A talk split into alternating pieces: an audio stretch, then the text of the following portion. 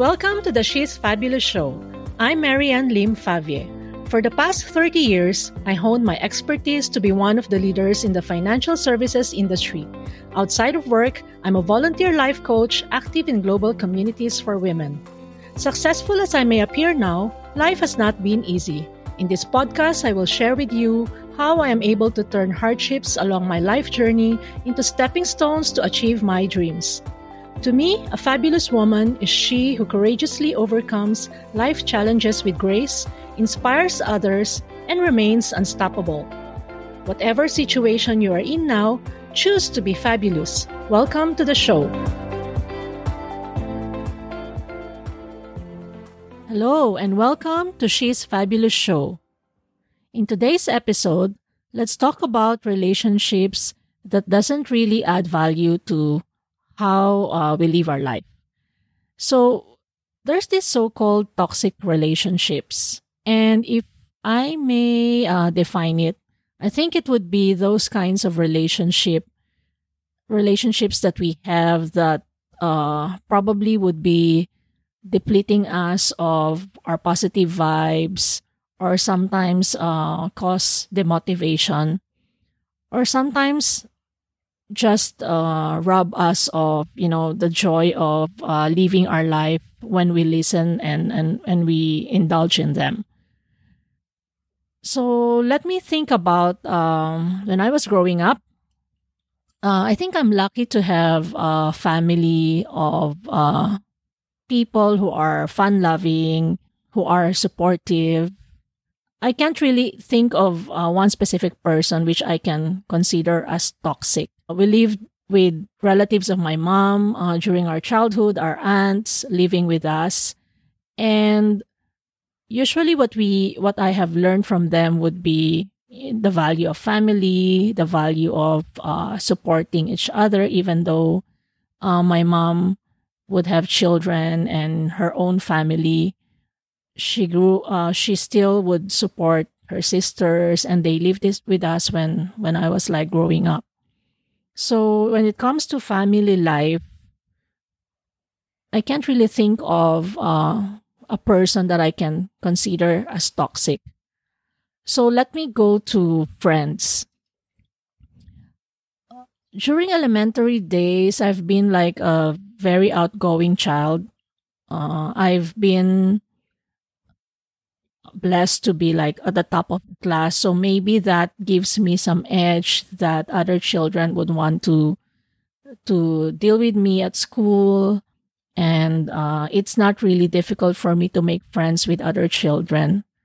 But I remember then that there were a group of uh, children in the school which they would always tease me and my friends that we are the nerd the nerd type because we usually would not be doing what most of them uh, would do. So, for example, after school, uh, since we grew up with a school bus that fetches us from school, I wouldn't really have time to hang around with other children and uh, really spend time just uh, playing and and doing things other than studying. So when we when we go to school, most of the time I would be busy with uh, schoolwork. And I have a group of friends who are mostly at the same kind of uh, mindset as me.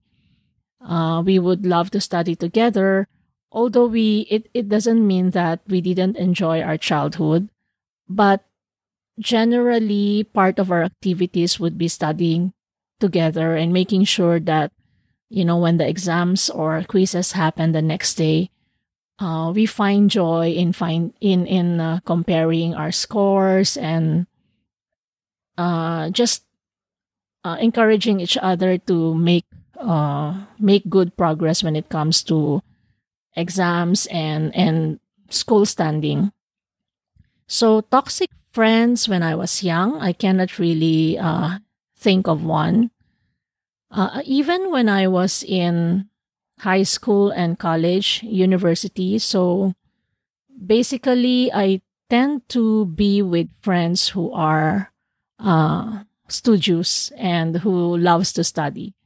So after uh, no after school, uh, when I was in university, I got involved in a lot of uh, charity uh, work where uh, we would go out with friends and um, especially during weekends, we would uh, we would sing in the mass in the mass. we would go to places where really uh, poor people would be living and we would uh, serve in the church there sometimes we do bible study so i have a group of friends that's totally different from uh, what i used to if you compare them to my school friends so they grew up in this um, what you call as like a depressed area uh, in a part of uh, manila where uh, you would see uh, families living in uh, not so good conditions. For example, one house would have lots of families in there. So when I am with them, I see a different kind of uh, environment that I'm used to. And I would often be uh, staying out late, trying to see and go with them in different activities that I'm not uh, familiar. For example, I like going to caroling activities during Christmas with them. Um, we would sometimes go out on uh, like a trip or a holiday with uh, with other teenagers who are serving in the church. And I remember then my mother would uh, sometimes ask me to stay at home because they're not used to having children going out you know going out until late in the evening and i was always uh, with my set of friends who are who are not from the same school.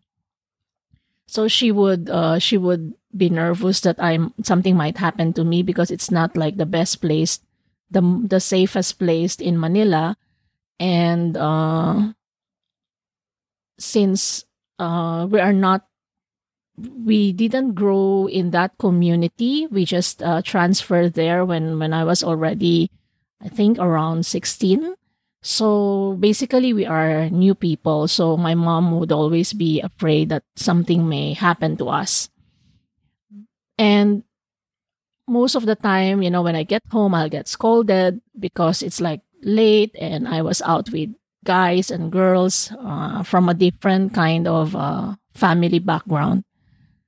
But I would not consider them as toxic because I learned uh, a lot of things. Probably, you know, uh, probably things that I would not know if I am so sheltered, uh, like how we were raised. So, for example, when we go out um, for mass on a Sunday, and uh, we go to this depressed area where even early morning you would see lots of like uh, guys uh, in a corner and they're they will be like drinking uh, drinking very early. And then when you pass by they would offer a drink. So this this kind of like a scene is uh, something that i'm not used to because we grew up uh, very sheltered and uh, we just go to school and home, go, school and home. So this see this kind of scenario always makes my mom worry whenever uh, I will be out, and you would also see some uh, teenagers who are uh, using some.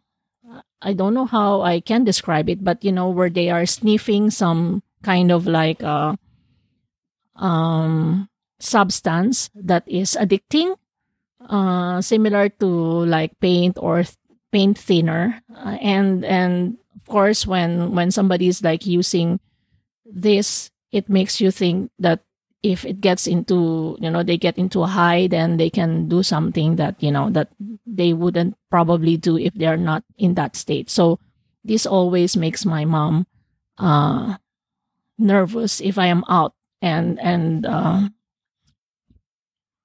out with my friends and we go to places that that is not really a very safe place to be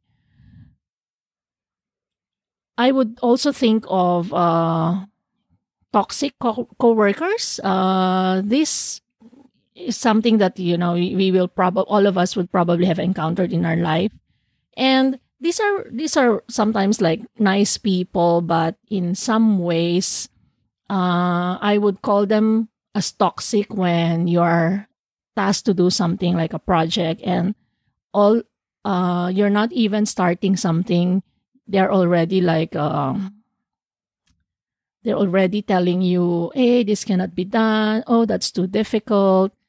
So to me, these are uh, toxic co-workers because it, it make it makes it more difficult to to do something if uh, you are dealing with people who doesn't even want to, to give it a try. So I think uh, what helps me when I encounter people like this is it helps to recognize early uh, who are these people that you can say bring some toxicity into your uh, vibes or into your positivity. And most of the time, it feels like you feel guilty that uh, you are somehow classifying people and saying, oh, I, I shouldn't be like dealing mostly with this person because uh, sh- she's not giving me positive vibes or I should be avoiding working with this particular uh, person because speed of what I accomplish is uh, being slowed down and this person is dragging me.